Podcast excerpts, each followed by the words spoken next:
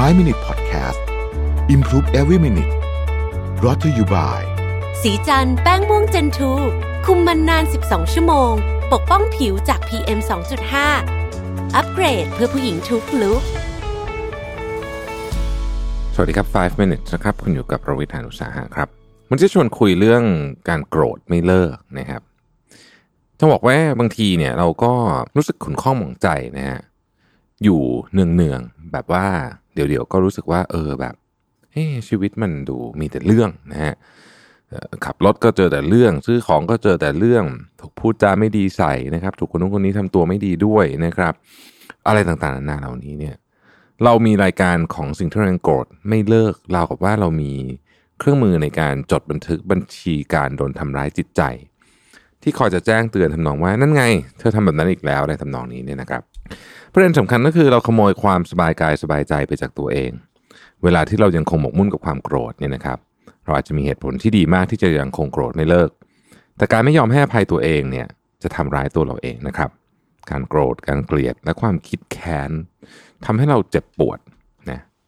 ทว่าไม่ใช่แค่เจ็บปวดอย่างเดียวนะครับไอ้พวกอารมณ์ประมาณนี้เนี่ยมันเป็นอันตรายต่อสุขภาพด้วยนะครับ แล้วเราก็พูดประเด็นนี้กันมาหลาย EP แล้วเหมือนกันนะครับ ส่วนไอ้ความอยากจะแก้แค้นเนี่ยก็ยิ่งไปทวีความรู้สึกรุนแรงอันเนี่ยในใจเรามากขึ้นกว่าเดิม แล้วก็ยังทำให้เราวิตกกังวลมากขึ้นอีกด้วยนะครับ การโกรธไม่เลิกเนี่ยไม่มีประโยชน์ต่อฝ่ายใดทั้งสิ้น เมื่อเรายึดติดกับอารมณ์เชิงลบ อย่างความโกรธความขมขื่นหรือความเกลียดชังเนี่ยนะครับ ก็เท่ากับว่าเราขัดขวางให้ตัวเอง พบกับความเบิกบานหรือว่าการรู้สึกขอบคุณนะครับเชื่อไหมครับว่าคนบางคนทะเลาะกันเป็นสิปีนะลืมเรื่องที่ทะเลาะกันไปแล้วแต่รู้ว่าเกลียดขี้หน้าคนนี้มากนะฮะก็ยังโกรธกันอยู่นะฮะางคนโกรธจนแก่เลยนะผมเคยได้ยินเรื่องคนอายุเจ็ดแปดสิบยังโกรธกันอยู่ตั้งแต่เรื่องราวตั้งแต่สมัยสี่สิบปีที่แล้วอะไรเงี้ยนะครับ เรื่องพวกนี้เนี่ยมันทำให้เราต้องฝึกสิ่งหนึ่ง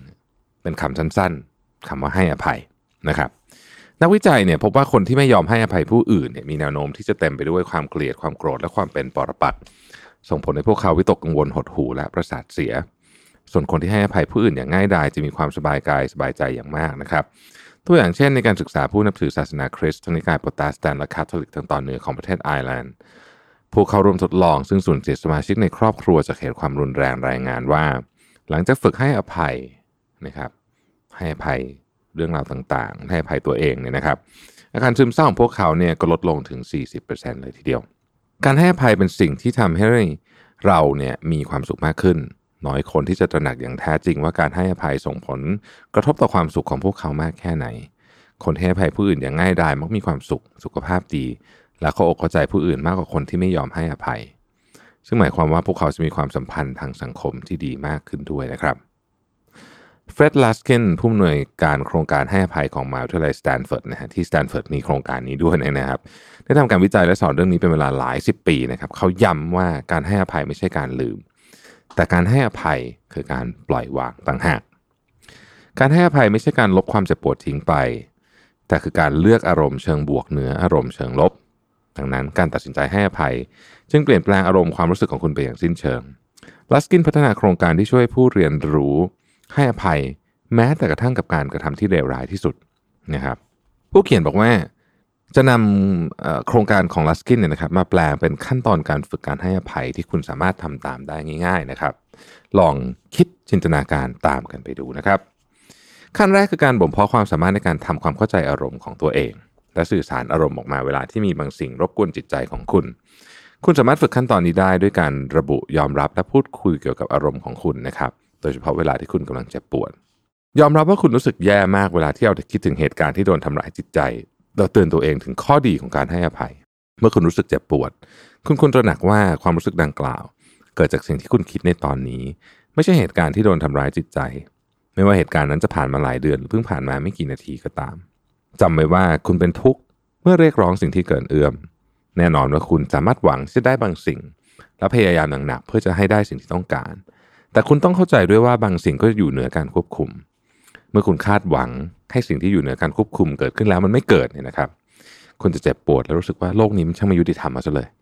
จงฝึกปล่อยวางความปรารถนาที่ไม่ได้อยู่ในการควบคุมของคุณ และทุ่มเทพลังงานไปยังสิ่งที่คุณควบคุมได้แทน มองหาคนที่วางตัวเป็นกลางและคุยกับคนนั้นเกี่ยวกับความปรารถนาที่จะได้รับความเป็นธรรม หรือที่จะได้แก้แค้นถ้าความปรารถนาดังกล่าวชุดรั้งคุณอยู่ พร้อมจำไว้ว่าวิธีที่ดีที่สุดในการแก้แค้นหรือทวงถามความยุติธรรม คือการมีชีวิตที่ดีนะครับ การจดจ่ออยู่ความเจ็บปวด คือการมอบอำนาจให้คนอื่นทำร้ายคุณ ผมทวนอีกทีนะฮะ การจดจ่ออยู่กับความเจ็บปวด คือการมอบอำนาจให้คนอื่นทำร้ายคุณ มันจะทำให้คุณเจ็บปวดต่อไปเรื่อยๆ ฝึกให้อภัยผู้อื่นด้วยการเขียนจดหมายยกโทษ คุณจะส่งให้อีกฝ่ายหรือไม่ไม่ใช่ประเด็นสำคัญขอให้คุณเขียนมันออกมานะครับโดยเริ่มจากการบรรยายผลกระทบที่คุณได้รับจากความเจ็บปวดและความรู้สึกแย่ที่ยังคงหลงเหลืออยู่ ระบุสิ่งที่คุณอยากให้คนที่ทำร้ายจิตใจคุณทำและลงท้ายจดหมายอย่างชัดเจนว่าคุณ ยกโทษให้เข้าใจล่าจะถึงขั้นเห็นอกเห็นใจเขาด้วยซ้ำนะเช่นนะครับ อาจจะเขียนว่า ฉันคิดว่าคุณคงไม่รู้ว่าสิ่งที่คุณพูดสร้างบาดแผลให้ฉันได้ขนาดนี้ เพราะฉะนั้นฉันเลยยกโทษให้คุณที่ทำให้ฉันเจ็บปวด การให้อภัยไม่ใช่เรื่องง่าย มันต้องอาศัยความกล้าและความแน่วแน่อย่างมากนะครับ เป็นความกล้าและความแน่วแน่ในการปล่อยวางอารมณ์เชิงลบเวลาที่โดนทำร้ายโชคดีที่การให้อภัยเป็นสิ่งที่ฝึกกันได้ และจะค่อยๆ ง่ายขึ้นเมื่อคนฝึกบ่อยๆ โดยอาจจะเริ่มจากเรื่องเล็กน้อยก่อนนะครับ การฝึกให้อภัยจะทำให้คุณเป็นคนที่เก่ง และแข็งแกร่งขึ้นด้วย ขอบคุณที่ติดตาม 5 minutes ครับ สวัสดีครับ 5 Minute Podcast Improve Every Minute Presented by สีจันแป้งม่วงเจนทู